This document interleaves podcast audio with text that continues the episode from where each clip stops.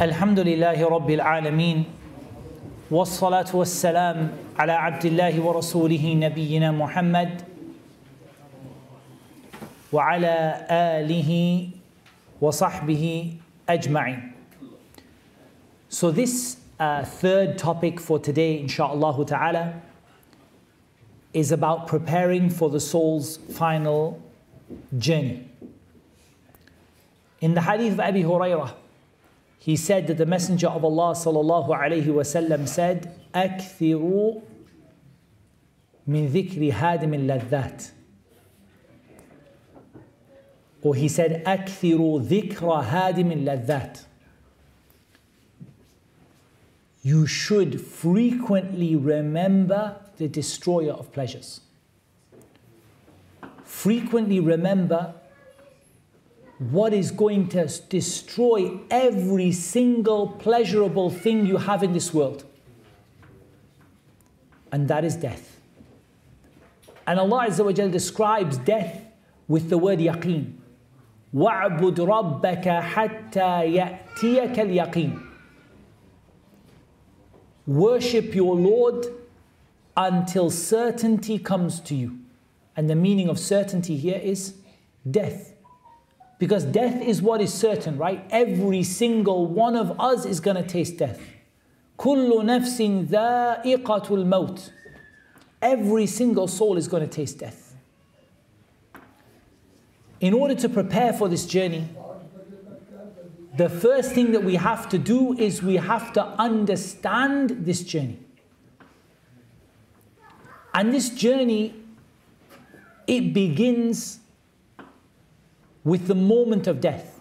And that's why the scholars, when they talk about Kitabul Iman, the chapters related to Iman, and they talk about Al Imanu bil Yawmil Akhir, Iman in the last day.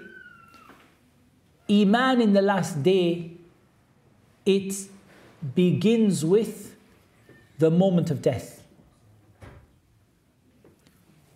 And this moment of death is described in the Quran. Allah Azza wa Jal describes to us وجاءت سكرة الموت بالحق ذلك ما كنت منه تحيد the pains of death or the intoxication of death. You know Allah Azza describes it as sekra. The word sekra, this word in itself means to be intoxicated, right? we say someone is sakran, and they are drunk. Allah describes death as sakratul maut, the intoxication of death. That is what you are trying to avoid. And in reality, almost everyone on the face of this earth is trying to avoid or delay the moment of death. وجاءت سكرة الموت بالحق the moment of death and this intoxication of death, it has come in truth. This is what you are trying to avoid. So once we have understood that death is something that every single person has to go through, and we have understood that we must prepare for it. Like the Messenger wasallam said, to his companions for something like this, limitli hada, for this kind of thing, you should prepare yourself. Prepare yourselves for this, a day like this. And that's why, in reality, subhanAllah, we see that many, many people, one of the worst things that can happen to a person is that they are unaware of death. And that's why we talk about sudden death, when a person dies without preparation or without thought. You know, like somebody, for example, think about the difference between somebody who dies from, let's say, a long term cancer versus somebody who dies suddenly in a car crash. Of course, if they are Muslim, both of them should have been prepared for death. But we're just talking about on the general human level now. You have someone who dies from a long term cancer. For the last two years, the doctor's been saying you only have this many months left to live. Maybe you only have this long left to live. It's spreading in your body. Maybe you only have this long left to live. The person is prepared for death and they're ready for it.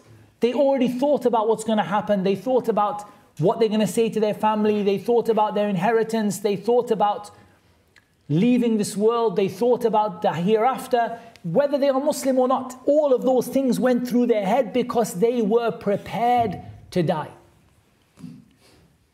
And that's why sometimes people come to me and they say to me that, Akhi Muhammad, you know, I've had a, I've got, I'm sick. The doctor's given me a diagnosis and he told me that I don't have very long left to live. And sometimes I say, Akhi, Wallahi, I know you're going to be shocked when I say this, but I'm going to say to you that Allah has given you a ni'mah He hasn't given to many people. Allah Azza wa has told you to prepare for death. And many, many people are not prepared. And then I tell them, Yahi, the doctor doesn't know you're going to live for six months, six years, or six days, or six hours. Because it's not in the hand of the doctor, it's in the hands of Allah. But see the blessing in it the blessing of knowing that your death is coming. And so you prepare for it. We as Muslims should be like that person by default. That should be our basic way that we approach our life. That we are actually ready for death. And I want to ask yourself, before we talk about the long hadith of Al-Bara ibn Azib and the moment of death and so on, I just want to ask yourself a question. If you died today, if you died today, what would happen? I don't mean about any, anything specific, generally. What do you think would happen to you? What kind of a condition are you in in terms of your practicing of Islam and the sins you have? What would happen to your family? What kind of condition are they in? Are they ready? Are you prepared for the moment when you're going to die? The moment you die, let's say you die tonight, what happens next?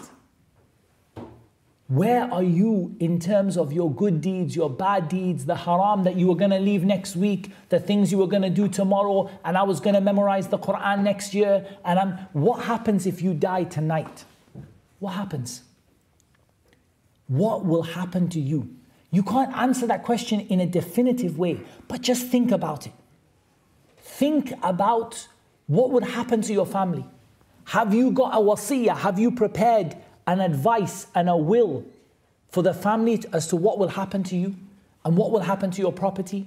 Who is have you given responsibility for for the people that you leave behind? Where do they even start? Well, many of us, we are so unprepared. We are not prepared neither for the akhirah nor for the consequences of death in the dunya. Meaning, nor are we prepared for questioning in the grave and being questioned by Allah and answering for what we do. And we're also not prepared from a dunya perspective. Our families are not prepared. We have no idea what will happen the moment you die, who's going to do what, what's the next step, who is going to take care of what aspect. There's no plan. Because most of us live this life thinking that we are not going to die not going to die, not today, not tomorrow, not the next day. Whereas the Muslim who is intelligent is the one who is constantly prepared for death. The person who, it doesn't mean that I'm going to die today. I might. But I'm ready. Should I die today, I have the best preparation that I could do. Of course, I'm going to meet Allah with sins like the mountains. I know that. But as much tawbah as I could have made, as much good as I could have taken out of today, as much preparation, as much prayer, as much dhikr, as much as I could do, as much istighfar as I could do, as whatever I could do, I am as ready as I could be. And then you ask yourself with regard to family. So there's a wasiyah, the family know what to do if something happens. This is your first step. This is your next step. This is what needs to be done for preparing the body. This is what needs to be done for the janaza. For example, the other day, I was asked a question. If you die in a far off place, would you want your body to be transported near to your family? And I immediately said, no. If I die in a place where there is a maqbara of the Muslims, there is a cemetery where Muslims are buried, bury me in the place nearest maqbara to where I die. And don't delay the burial waiting for the people to come or waiting for this to happen. If you have some people to pray over me, just find a Muslim cemetery and bury me there and let whoever is there pray over me. And whoever comes late, they can come and pray the janazah after that. But a lot of people never answer this question. And that's why when someone dies, the family is in a state, yani hayran. They're in a state of confusion and loss. Like, what do we do? Does he want this? Does he want that? What happens to the money? What happens to the house? What do we do next? Where is the money? What, how do we pay the bills at the end of the month? The person didn't prepare la fi dunya wa la fil akhirah. Not for that which relates to the dunya and not for that which relates to the akhirah. So preparing for death is something that we should have in our mind. And always the question you ask yourself is the question that Allah Azza wa poses to you. يا أيها الذين آمنوا اتقوا الله ولتنظر نفس ما قدمت لغد. All you who believe have taqwa of Allah and let everybody look, what did you put forward for tomorrow? What's going to happen to you if you die today? And like I said, nobody can answer that question with certainty. Only you can just and look at what you see and try to improve what you see and try to get rid of some of the haram that you see. So, preparing for death, remembering that you're going to die. And there's a principle I'm going to mention to you the principle is not a hadith per se. Like some of the meanings of it are narrated in some of the hadith, but it's not a hadith in itself.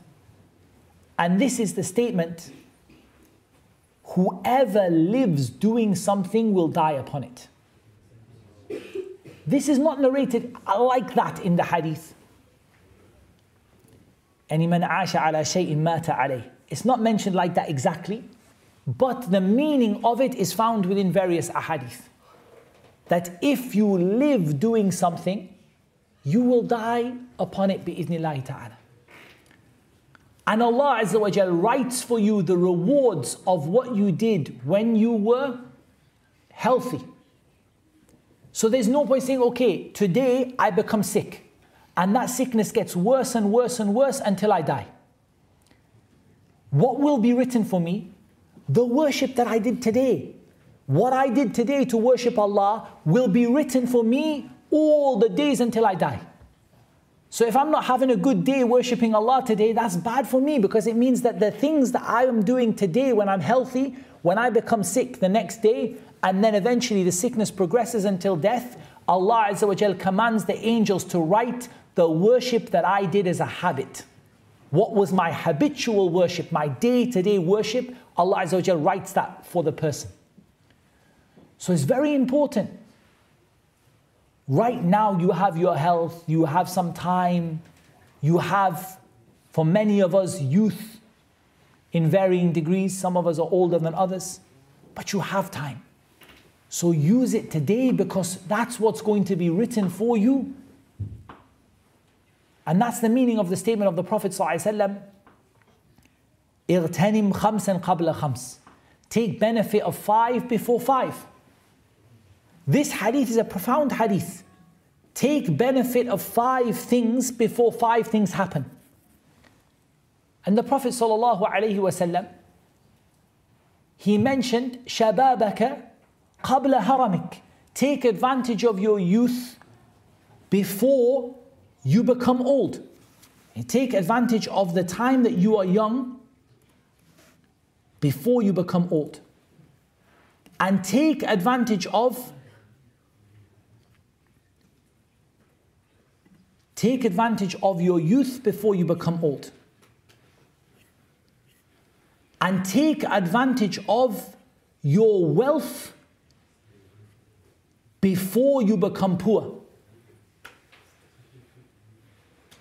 غناك قبل فقرك.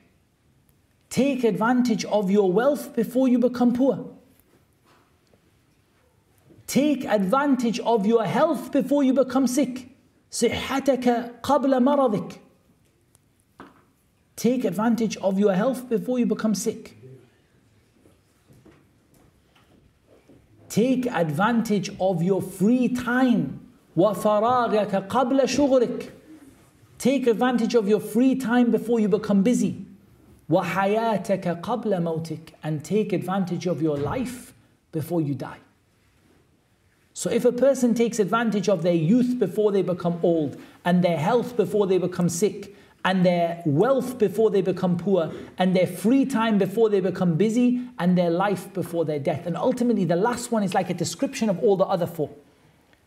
So a person who takes care of their youth and their health and their wealth and their free time is the person who took care of their life before they died. So a person always needs to take advantage of these things before the time comes when these things are taken away. And there are many examples of that in the hadith, the statement of the Prophet ﷺ, بَادِرُ بِالْأَعْمَالِ فِتَنًا Rush to do good deeds before trials and tribulations come. Taking advantage of now before tomorrow comes.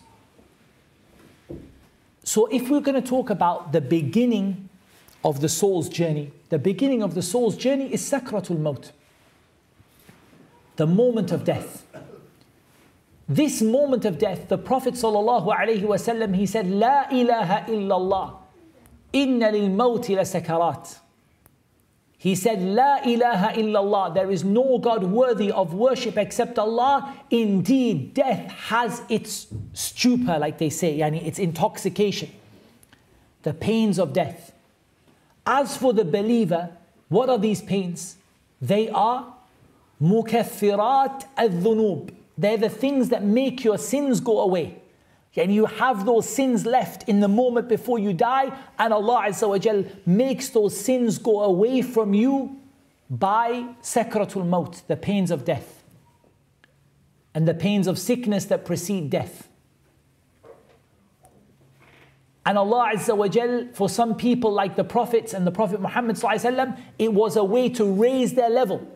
And the Prophet his sins were forgiven in any case. But Allah Azza wa raised his level by this sickness that he felt, this sakratul maut. Allah Azza wa Jal continued to raise his status in the sight of Allah by it. So you gain good deeds and you lose sins. There are some people who don't feel it, like the one who is shaheed, the one who is martyred for the sake of Allah, doesn't feel sakratul maut. They don't feel the pangs of death. For those who are shaheed, in a way that the Sharia tells them to be. Not yani, these days, yani, anybody who dies, yani, shaheed, and this guy who dies doing haram is shaheed, and the guy who dies killing people is shaheed, and everybody is shaheed. But it's very important. The shahada which is accepted by Allah is the shahada in accordance with the sunnah. من عمل عملا ليس عليه أمرنا فهو رد. If your action is not in accordance with the sunnah, it's not going to be accepted. And there are two types of shaheed, of course, right?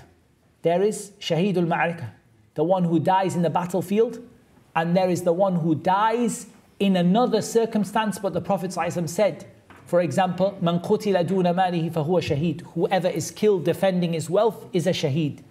So this one is different from that one. But the one who dies on the battlefield, they don't feel sakratul maut, the pangs of death, any in general, and Allah knows best.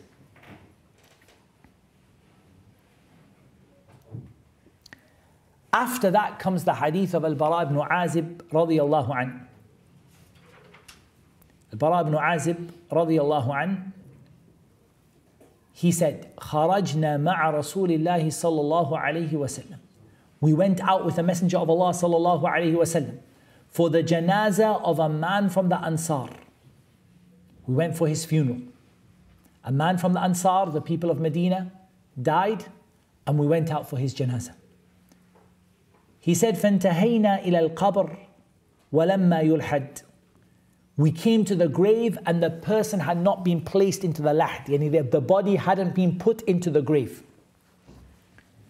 He said, فَجَلَسَ رَسُولُ اللَّهِ صَلَّى اللَّهُ عَلَيْهِ وَسَلَّمَ وَجَلَسْنَا حَوْلَهُ He said, we sat down with the Messenger of Allah sallallahu alayhi wasallam, we sat around him as though there were birds on our heads. كأنما على رؤوسنا الطير Yani like they were sat so still, still. وفي يده عود and in the hand of the Prophet ﷺ was a stick. He was scratching the earth with it.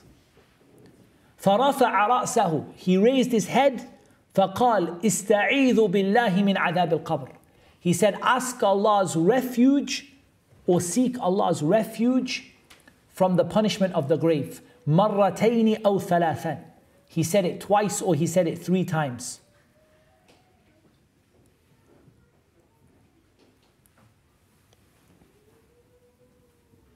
And then he said, Sallallahu Alaihi Wasallam, what happens to the believing soul and what happens to the disbelieving soul. So the Prophet wasallam he told us about the believing soul in the moment of death. He told the companions in this hadith about the believing soul and that believing soul what happens to it at the moment of death. And when it's about to leave this world, angels come, and these angels, they have faces that are bright like the sun.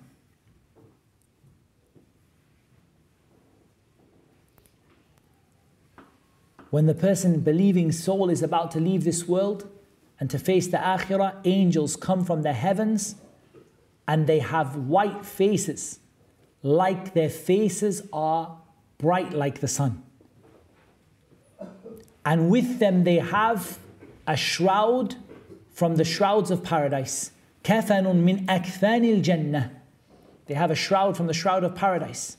And they have perfume from the perfume of paradise or fragrance from the fragrance of paradise.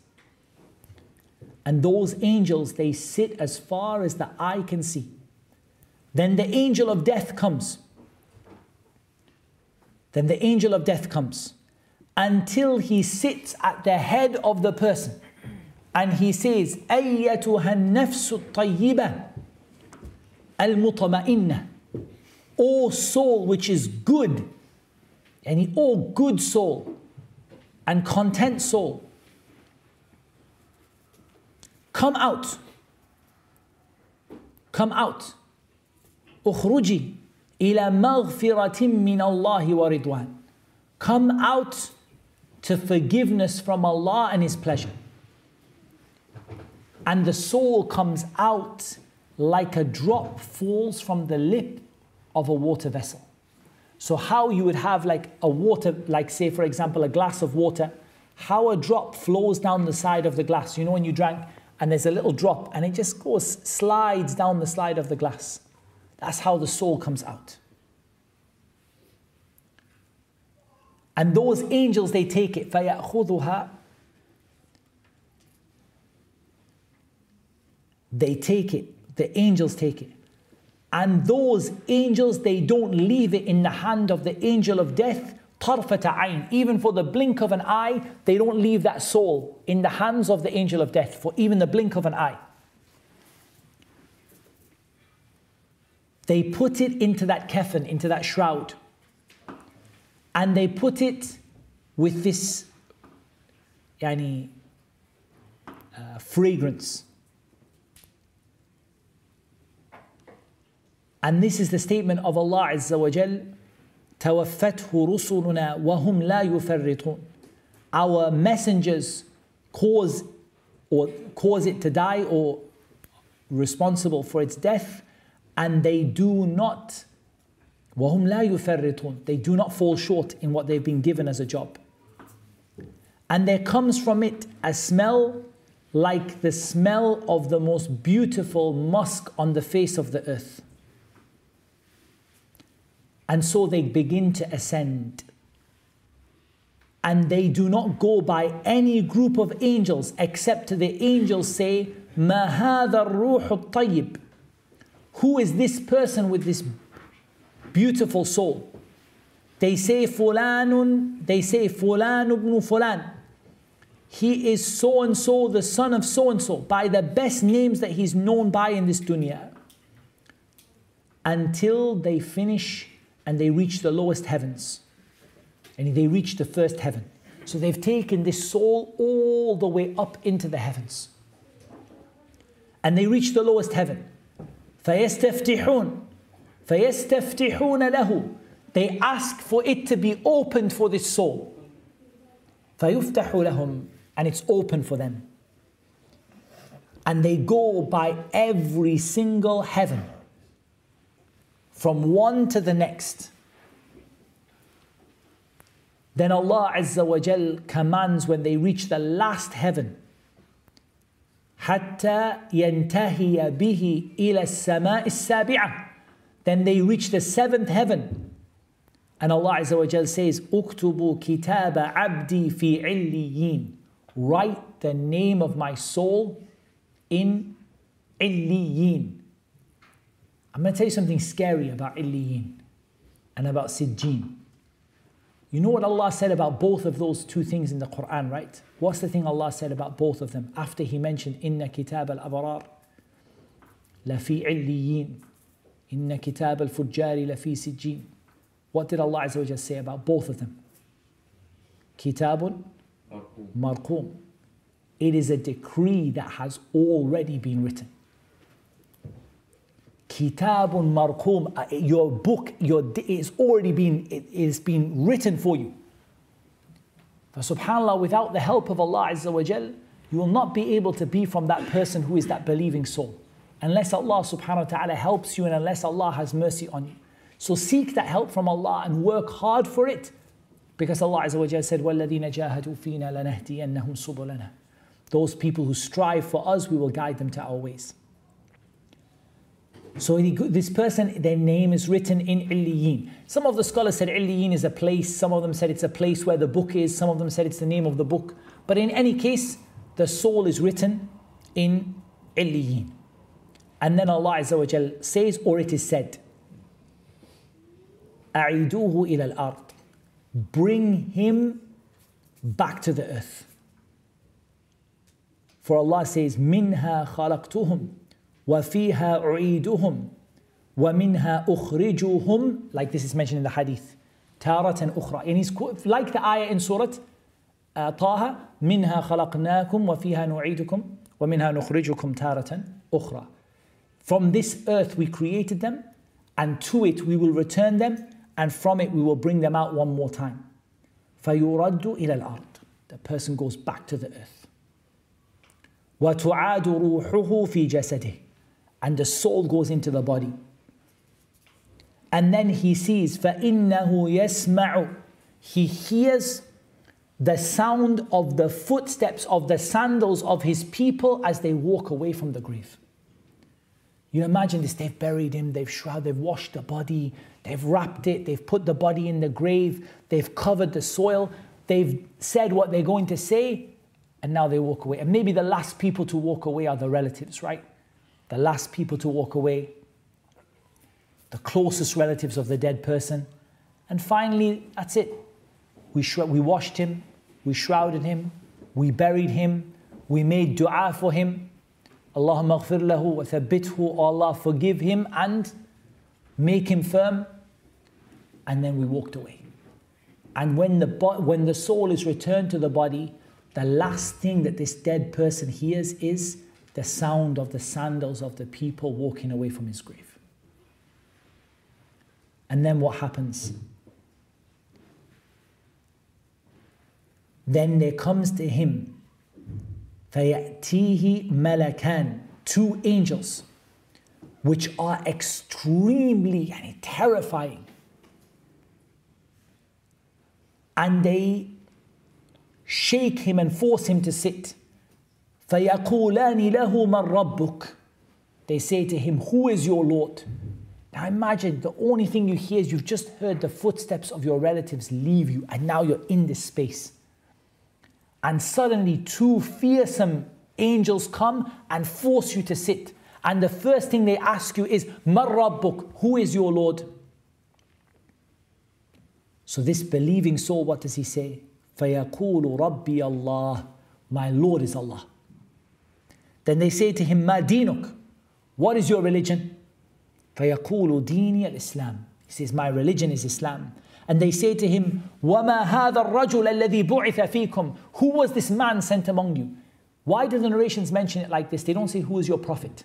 So the person doesn't say, Oh, prophet? Yeah, Prophet Muhammad. Sallallahu Alaihi Wasallam. Who is this man? Who is this man? أَمْ لَمْ يَعْرِفُوا رَسُولَهُمْ Is it that they don't know who their messenger is? فَهُمْ لَهُ مُنْكِرُونَ So then they reject him. Who is this man that was sent among you? He says, هو رسول الله صلى الله عليه وسلم. This is the messenger of Allah صلى الله عليه وسلم. They say to him, ما عملك? What did you do with your life? He says, قرأت كتاب الله فآمنت به وصدقته. He says, I read the book of Allah, I believed in it, and I held it to be true.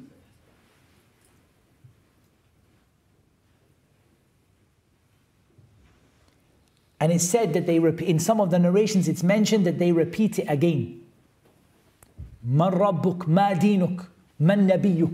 Who is your Lord and what is your religion and who is your prophet? And then the Prophet ﷺ linked this to the statement of Allah, يُثَبِّتُ اللَّهُ الَّذِينَ آمَنُوا بِالْقَوْلِ الثَّابِتِ فِي الْحَيَاةِ الدُّنْيَا وَفِي الْآخِرَةِ Allah makes firm those who believe with a firm word in this life and in the next. So once again he says, My Lord is Allah, and my religion is Islam, and my Prophet is Muhammad sallallahu alaihi wasallam. Until a voice cries out from the heavens, and Sadaqa abdi, my slave told the truth. فأفرشوه من الجنة وألبسوه من الجنة وافتحوا له بابا إلى الجنة. Make his bed a bed from Jannah. And make his clothing the clothing of Jannah and open to him a door to Jannah, yani a door that allows the, the fragrance and the, the environment of Jannah to come into his grave.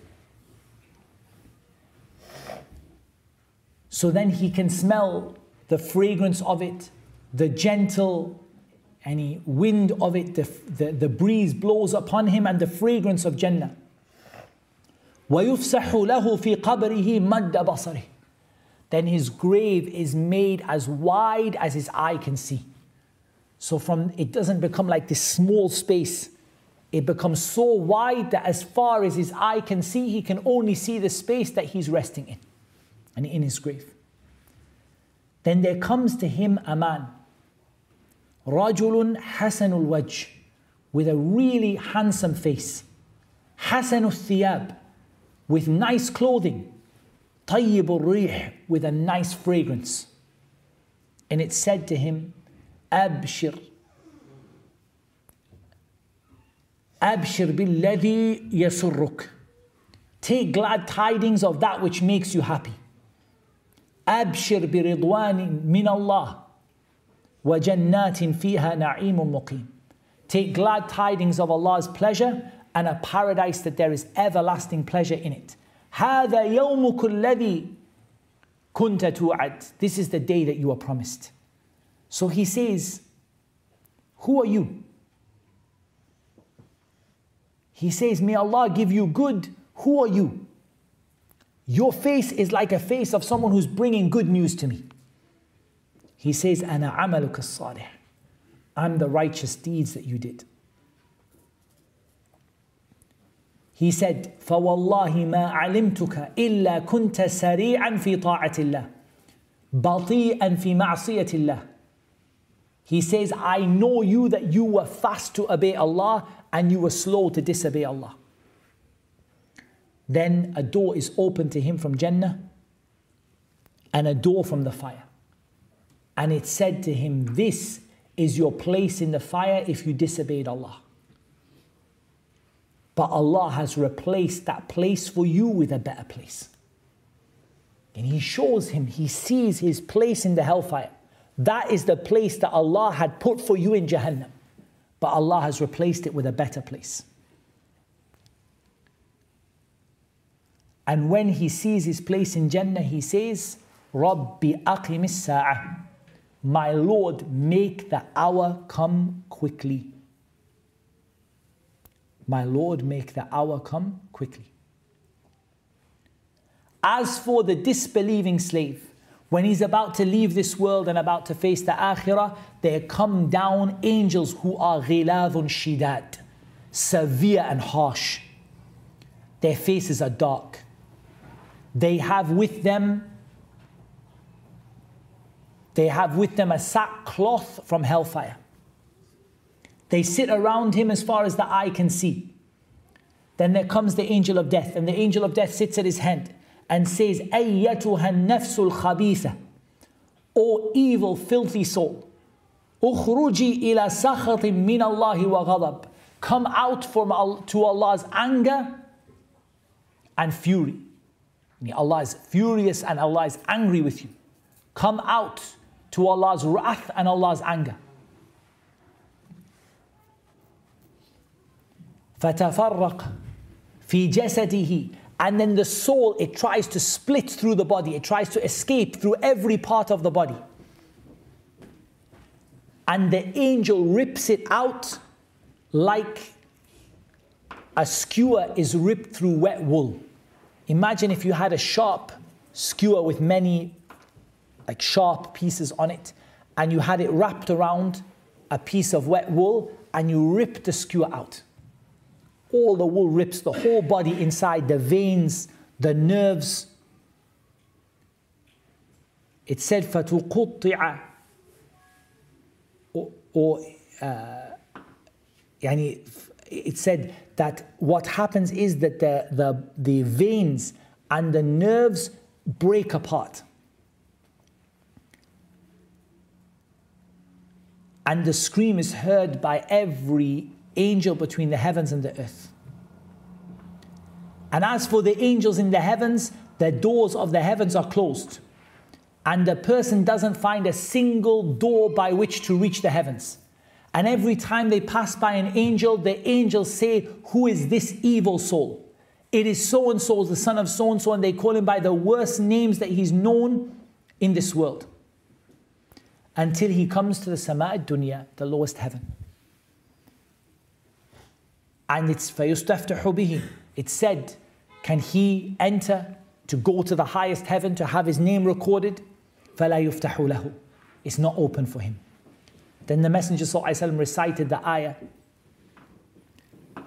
لا تفتح لهم أبواب السماء ولا يدخلون الجنة حتى يلج الجمل في سم الخياط Those people, the door of the heavens will never be open for them and they will never enter Jannah until the camel goes through the eye of a needle.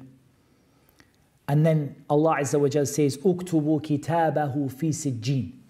Write his name in sijjin, in the lowest part of the earth. Fil ardi sufla, in the lowest part of the earth. Then Allah Azza wa said, A'idu abdi ila al-ard. Return my servant to the earth. And once again, minha khalaqtuhum وَفِيهَا أُعِيدُهُمْ وَمِنْهَا أُخْرِجُهُمْ تَارَةً أُخْرَى It's from the earth that I created them, and it's to the earth that I return them, and it's from the earth I will bring them forth one more time. So do the angels carry the soul down to the body? They don't. They cast down the soul from the highest place. And from the, from the lowest heaven, yani the highest place. Remember, the lowest heaven is covered by stars. And in the place of the stars, they throw the soul down to the earth. They just throw it and they let it fall. حتى تقع في جسده until the soul smashes into the body. And the Prophet sallallahu alaihi wasallam he recited فكأنما خر من السماء فتخطفه الطير أو تهوي به الريح في مكان سحيق. Whoever makes a partner with Allah Yushrik billah. It's as though they were thrown from the heavens. So the birds snatch them, or the wind carries them to a far off place. Then the soul is put back into the body. and the person hears the footsteps of their relatives walk away from the grave.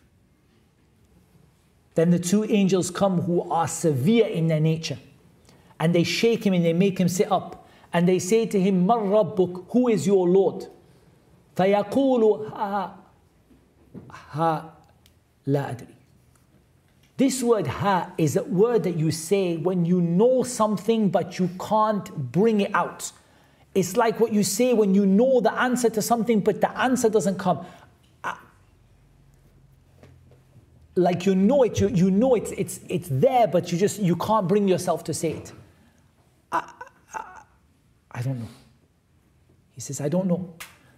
Now the question is, did he not know that Allah was his Lord? Of course he did. Yani almost every single individual on this earth, certainly the majority of the kuffar, they know that Allah subhanahu wa ta'ala is their Lord. The issue is they don't worship Him or they don't enter into His religion, but they know that, that, that Allah is my Lord. But now, in this moment where he's desperate to bring the answer, Allah doesn't let him say the answer. He can't bring it. It's like, I know, I, I know the answer to this question, but I don't know. He can't say it until he says, I don't know. Because his doubts and his lack of conviction, now they come out. Before it didn't come out.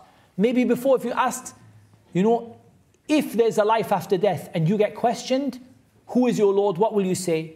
You say, Allah. وَلَئِن سَأَلْتَهُم مَّنْ خَلَقَ السَّمَاوَاتِ وَالْأَرْضِ لَيَقُولُنَّ اللَّهِ If they're asked who created the heavens and the earth, they say Allah. But in the grave, in that moment, he can't answer it. And that's why he says, ha, like I, I've, I know he's stuttering, he's trying to say it, but he can't say it. And that's why some of the narrations mention, فَلَا يَهْتَدِي لِسْمِهِ He's not guided to be able to say Allah's name. Or after that, it's when he's asked about the Prophet فَلَا يَهْتَدِي لِسْمِهِ He's not able to be able to say the Prophet's name. So again, he's asked, وَمَا دِينُك What's your religion? He says, ha, ha, la ad. I don't know. Then it said to him, ما تقول في ما تقول في هذا الرجل الذي بعث فيكم What do you say about this man that was sent to you? He can't say his name. He can't say the name of the Prophet صلى الله عليه وسلم.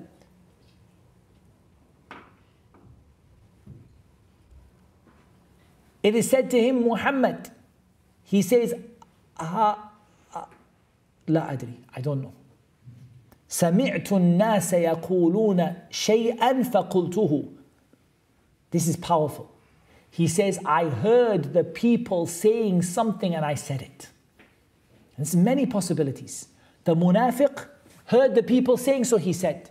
But many people in their false religion, they're just following what they heard somebody else say. That's why Allah Azza blamed them for the taqleed, that is the taqleed in the issues of i'tiqad Following people blindly in the matters of belief. وَإِذَا قِيلَ لَهُمُ اتَّبِعُوا مَا أَنزَلَ اللَّهِ قَالُوا بَلْ نَتَّبِعُ مَا أَلْفَيْنَ عَلَيْهِ آبَاءَنَا If it's said to them, follow what Allah revealed, they say, I follow what my father used to do. أَوَلَوْ كَانَ آبَاؤُهُمْ لَا يَعْقِلُونَ شَيْئًا وَلَا يَهْتَدُونَ Even though their fathers didn't understand anything and were not guided. So when they blindly followed their fathers and they blindly followed what other people said, he admits in the grave, سمعت الناس يقولون شيئا فقلته I heard people say something and I just said what people said. Many people like this even in Islam. When you ask them, why are you a Muslim? What does Islam mean to you? سمعت الناس يقولون شيئا فقلته I heard people say La ilaha illallah, so I said it and the person doesn't understand. so, this is very important. This is from the many evidences that you must understand your religion for yourself, especially al i'tiqad, the beliefs in Allah, the beliefs in Iman, the Iman. You must understand it for yourself. You must not be someone who says, I heard my dad say to me, I'm a Muslim, so I'm a Muslim. Or I heard people say the Prophet Muhammad is true, but I don't even know who he was. Because in the grave it will come out.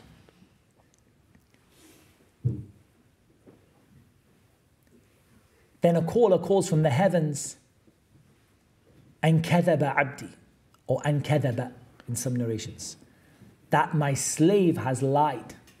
فأفرشوا له من النار وافتحوا له بابا إلى النار So prepare for him a bed of fire and open for him a door from the fire. So the heat and the poison of the fire comes out. And his grave وَيُضَيَّقُ عَلَيْهِ قَبْرُهُ his grave is made so constricted that his ribs crush against each other, his ribs go into each other.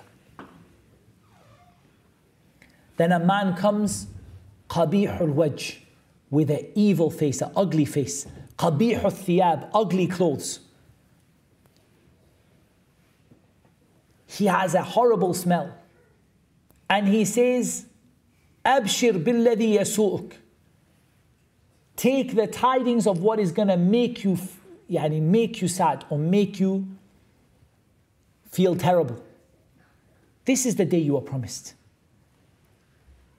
He says, You may Allah give you evil. What have you brought? Who are you? Your face is a face that looks like you've come with evil. He says, Ana amaluk al khabith. I am your evil deeds. فوالله ما علمت إلا كنت بطيئا عن طاعة الله سريعا إلى معصية الله For by Allah I knew that you are slow to obey Allah and quick to disobey Allah. فَجَزَاكَ اللَّهُ شَرًّا So may Allah give you evil. Then this person, he is struck. He is struck a striking that every that makes the earth shudder and everything on the heavens and the earth hears it except the human being. And he struck so hard that he screams a scream that everything hears it except a human being. Why? Because the Prophet said, لولا أن لا تدافنوا. If it were not for the fact that you would not bury your dead, I would have made dua for Allah to make you hear something of the punishment of the grave.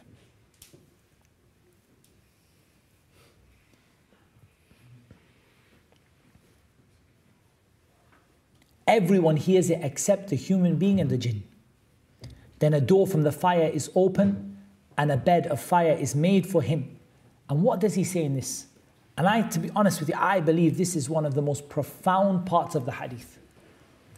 This, he's just been beaten, at least some of the narrations mentioned twice or more. He's been beaten with a, he's been beaten with a beating that made the whole, everything in the heavens and the earth heard his scream, except the human beings and the jinn and he's been burnt with fire.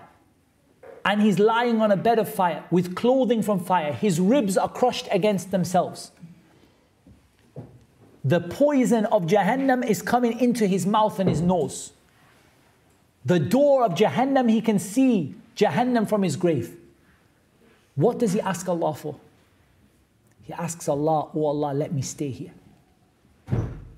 That's the most profound thing. He begs Allah to let him stay there.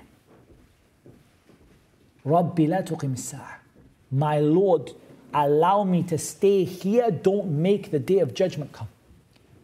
Because he knows what is coming is worse and worse and worse.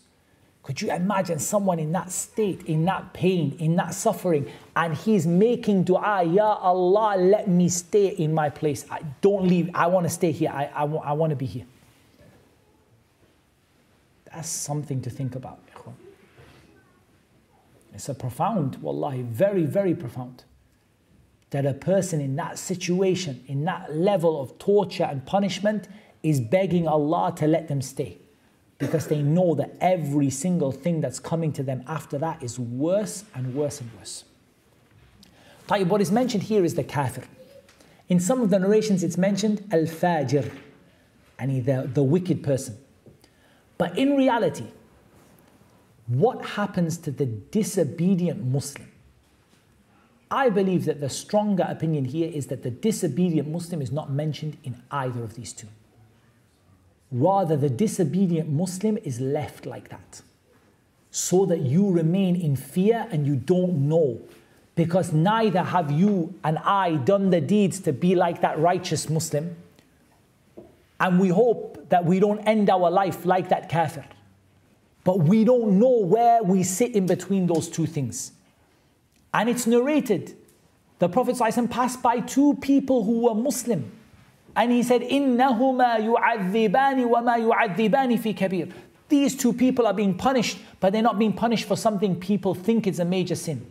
As for one of them, he didn't used to keep himself clean when he went to the toilet. He didn't used to stop the urine from splashing upon his clothes. And as for the other one, he used to spread rumors between the people and he made people dislike each other by saying he said and she said. But it's worth us to just take a moment to look at the reasons for the punishment of the grave, or some of the reasons for the punishment of the grave, and the reasons for being saved from the punishment of the grave.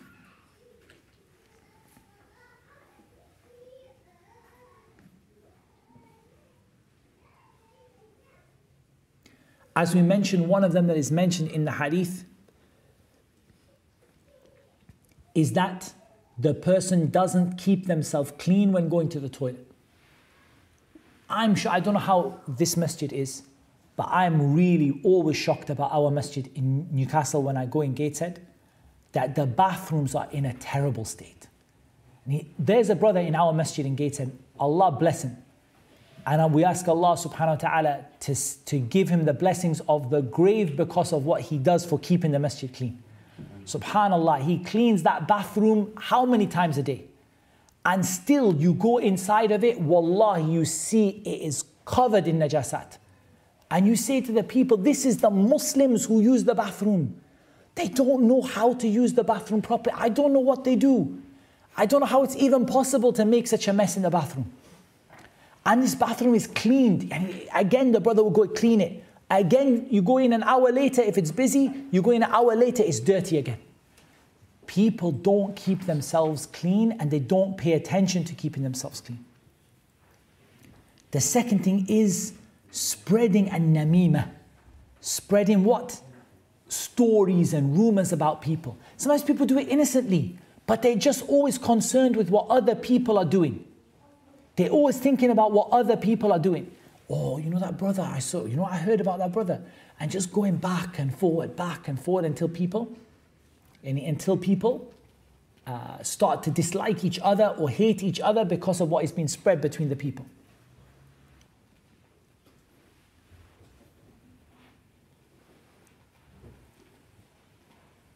From those reasons to be punished in the grave is a person who doesn't pray with wudu, who prays without wudu. Who prays without wudu.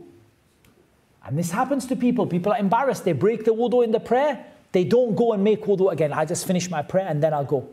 The person was punished in the grave. From this is that a person passed by an oppressed individual and didn't help them. And they saw someone being oppressed and they were able to do something and they didn't help them. Telling a lie that reaches the horizons. How many people do this? Telling a lie that reaches the horizons. Now, if you lie on social media, wallah, that lie reaches al afaq, it reaches every country, every place. The one who reads the Quran or who read the Quran and then sleeps on it in the night and doesn't act upon it in the day. And he, neither does he pray with it at night, nor does he act upon it in the day. The one who devours riba is also mentioned.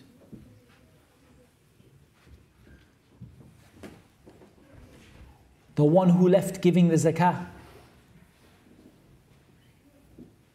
the one who devours haram.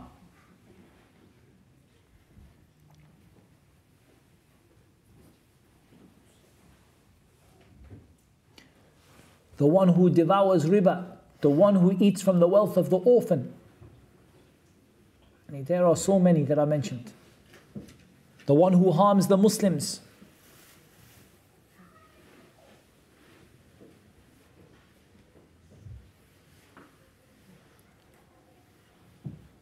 All, I mean, there are literally, I have lists of, I can see lists of, of, and you can mention 70 reasons yani, that are mentioned within the hadith for the person or the people who are punished in the grave. In general, how do you summarize it? Every single sin a person does has a potential to be a reason to be punished in the grave.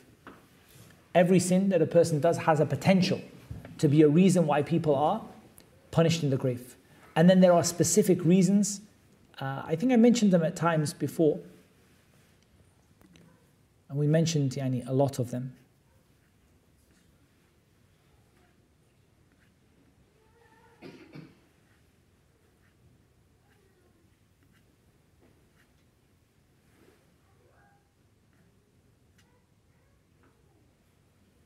Ibn al-Qayyim mentioned a long list of them.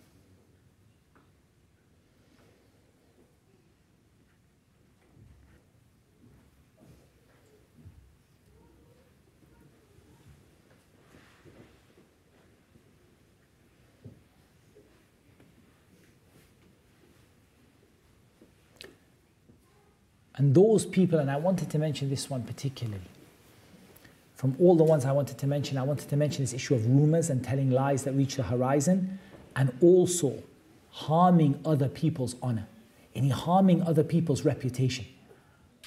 Whether it's false rumors about them, whether it is exposing their sins, whatever it is, but a person who takes away from the honor of people, and who harms people's honor.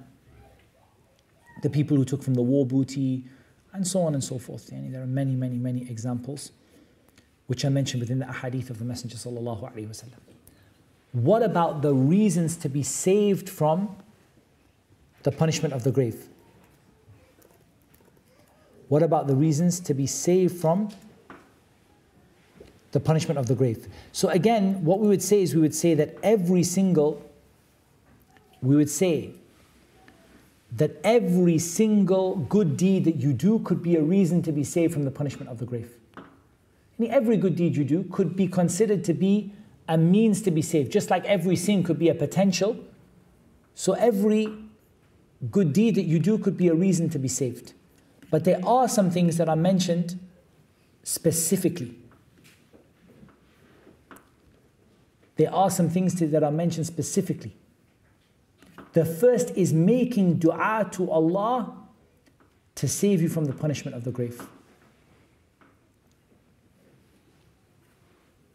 The general dua, the Prophet ﷺ, since he was told about the punishment of the grave, he never stopped asking Allah to be saved from it.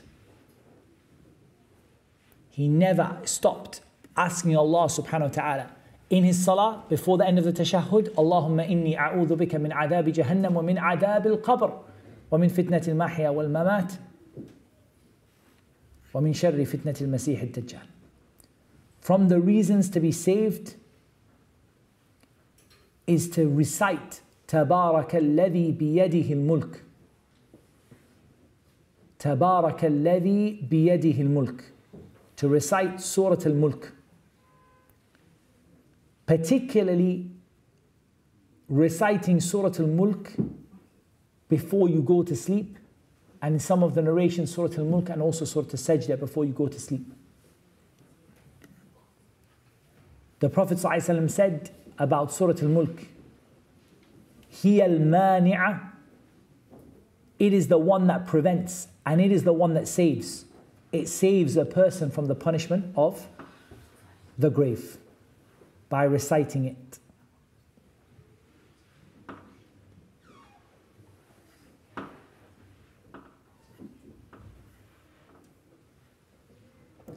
There are some things that a person can't control and it doesn't come in their hands that save them from the punishment of the grave.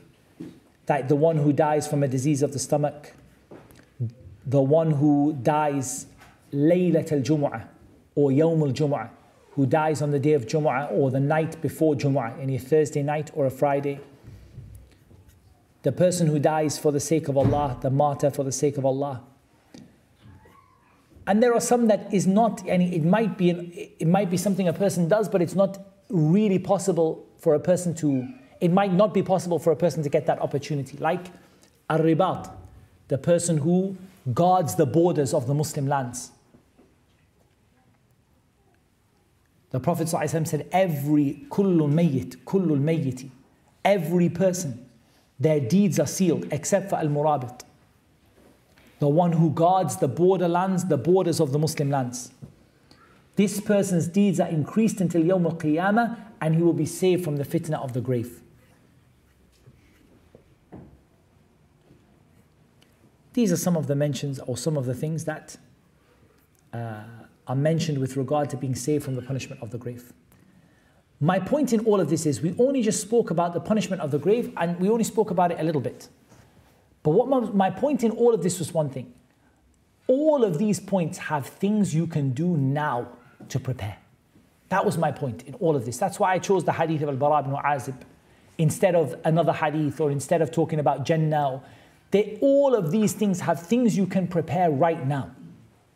You can prepare.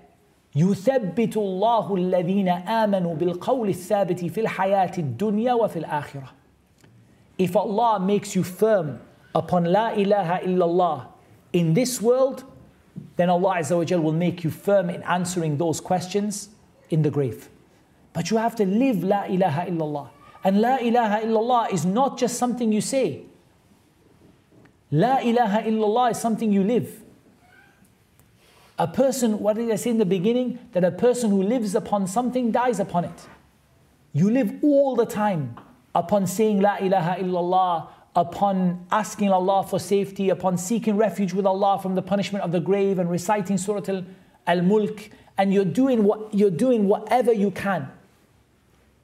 That person, inshallah ta'ala, is preparing for the soul's final journey. As for the person who doesn't do it, that person has not prepared. And also, the person thinks about preparing in terms of the dunya, as we said, like the wasiyah, having a written there uh, instructions for what they do, what the people do after, or their advice for what people do when they die. And a person prepares their last will and testament about, especially if they have property they own or they have money, like a, a, a significant amount of money they earn. How should that be divided and what should it be done? What should be done with it? A person remembers frequently the destroyer of desires and they remember frequently their status in terms of where they are at at this moment in time, in terms of good deeds and bad deeds. They remember the soul's final journey. And because of that, they take points of action. I'm not going to do this. I'm not going to do this. I'm not going to do this. I'm going to try and do this and do this and do this. And by this, inshallah ta'ala, a person can prepare for that journey uh, there's a lot to talk about in this topic. I've got a couple of videos on it which are more detailed and a bit more organized. Uh, we have a video, something I think it's called something like If I Died Tonight or If You Died Tonight, something like that. Uh, and there's also a number of videos on the hereafter and the soul's journey and the uh, topic of death. So those have more detail than this one, but this is just again a summary and a reminder. هذا والله أعلم والصلاة والسلام على نبينا محمد وعلى آله وصحبه أجمعين We have a 10 minute break. Okay.